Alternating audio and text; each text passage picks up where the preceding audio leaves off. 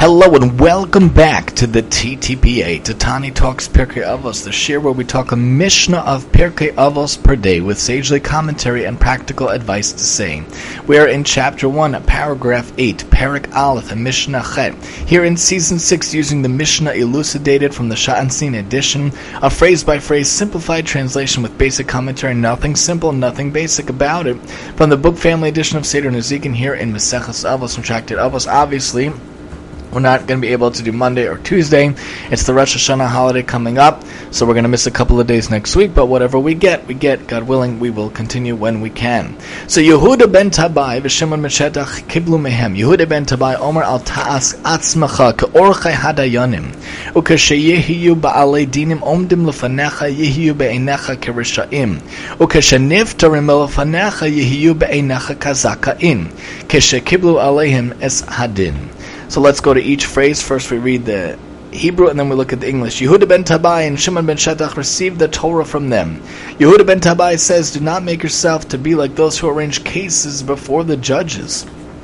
That is, the notes point out, like those who professionally advise people what to say in court in order to win their cases. Now, it goes without saying that you should not teach a person to make false claims in order to win.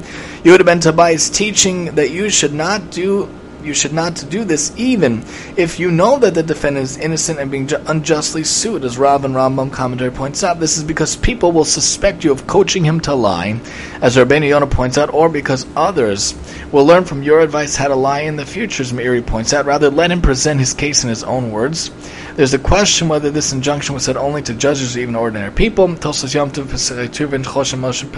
talks it out as well.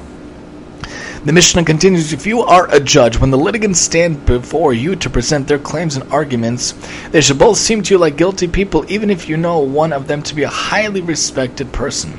As the notes point out, in order to be as fair as possible, you should assume that both parties might not be telling the truth, even if you know one of them is a respected person who would never lie in court. This mindset will force you to question both parties carefully in order to determine whose claim is really valid, as Rav points out. And the Mishnah continues, but when they leave your presence after you have made your ruling, they should both be considered by you to be innocent people. As the notes point out, as the verdict has been issued, after it's issued, you should treat both parties, even the one whose claims were denied in court, as completely righteous. It is tempting to think that the one who lost the case is nothing more than a liar and a thief, who tried to take money from his fellow dishonestly. Do not think of him this way. Rather, consider him an honest person who felt he had a valid claim but was simply mistaken, as Rav points out and consider them both innocent once they've accepted the judgment upon themselves. When the losing party accepts the court's decision without complaint, it proves that he had been honest all along. And now that he sees that his claims have no legal basis, he finds no reason to argue, as the Meiri points out. Even if it is shown that he did lie in court, we should see his acceptance of the judgment upon himself as proof that he sincerely regrets what he did and will not repeat the sin, as Rabbeinu Yonah points out. Now, it might be hard to see how to apply this practically to our own lives, but very often this really does come to, to, to fruition. This really comes to play, especially if you're a teacher or you're dealing with cousins or nieces or nephews or children, or if you have your own children in general. Oftentimes, many times every five minutes, my kids will be fighting and yelling and screaming and arguing. You know, we have a seven year old in second grade, a five year old in kindergarten, a three year old in daycare, and the baby baby. And oftentimes the older three kids will be arguing and fighting and, and going back and forth between one another and they come both to me and they're yelling, this one did this, this one did that. How do I know who's telling the truth? How do I know who is really the Zakai and who really is not the Zakain? So who is really the one that's really correct? So we'll try to sit them down and try to get them to calm down, especially because these kids at these ages get very agitated. I never did anything. I didn't touch her. I didn't push her. I didn't hit her.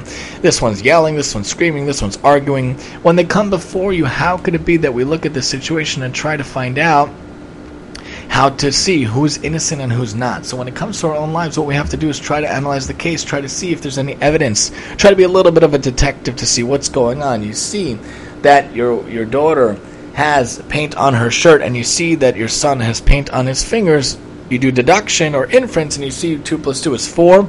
She has paint on her shirt, he has paint on his fingers. I know who the culprit was over here. He touched her shirt. Whether it was an accident or not is another thing, but we look at the, the, the the acts of the case and we look at the facts of the case and we look at the different elements, it happens all times in our lives. Two coworkers are arguing, two coworkers are fighting. We don't know who's correct. We have to try to analyze the case, try to analyze the facts, and see before we accuse anyone.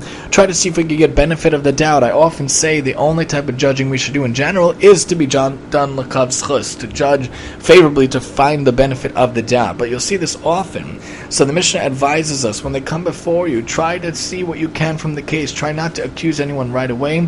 Try to take it all in, and when they leave the case and you resolve whatever happened, think about them both as innocent, taking upon whatever happened. Especially if a kid needs to be punished, a kid needs to be told it was not right, it wasn't good, you didn't do the right thing. Even after they go away, still show them the love show them you care about them. And later on, you could talk to them when they're calm, still give them hugs, still give them the affection and adoration they need as your children. And even if it happens to your students or friends or people in general in life, maybe this could be a way we could look at how to dissolve arguments and dissolve disagreements, especially when they come to you, or you hear about it, or you're involved in some manner or some way throughout your days. Join us next time as we talk about really, really questioning the witnesses, just like talking about in today's Mishnah going a little farther here on the TTPA. And I'm your host, Tani.